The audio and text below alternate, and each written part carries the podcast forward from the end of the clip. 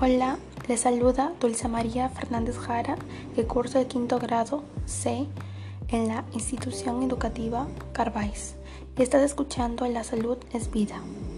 En esta oportunidad trataremos acerca del cuidado de la salud emocional, física y espiritual, lo que nos permitirá conocer el significado del cuidado de la salud emocional, física y espiritual también sobre las recomendaciones para cuidar la salud emocional, física y espiritual.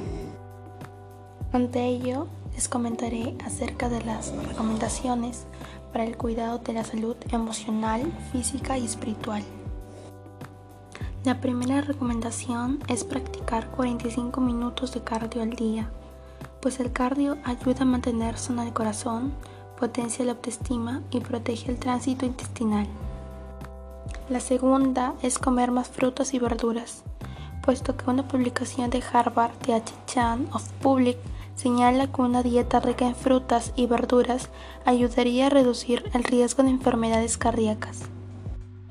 Y la tercera es reducir el consumo de azúcar, ya que el consumo excesivo de azúcar es una de las principales causas de obesidad y diabetes a nivel mundial.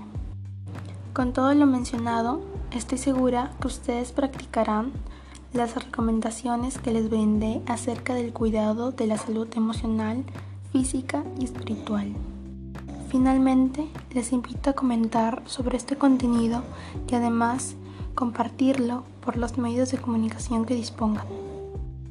Recuerden que el propósito que tiene ese podcast es dar recomendaciones con respecto a la salud emocional, física y espiritual el cuidado de la salud emocional, física y espiritual significa dar una buena atención a la salud emocional, física y espiritual y asimismo que si invierten en la salud emocional, física y espiritual obtendrán enormes beneficios.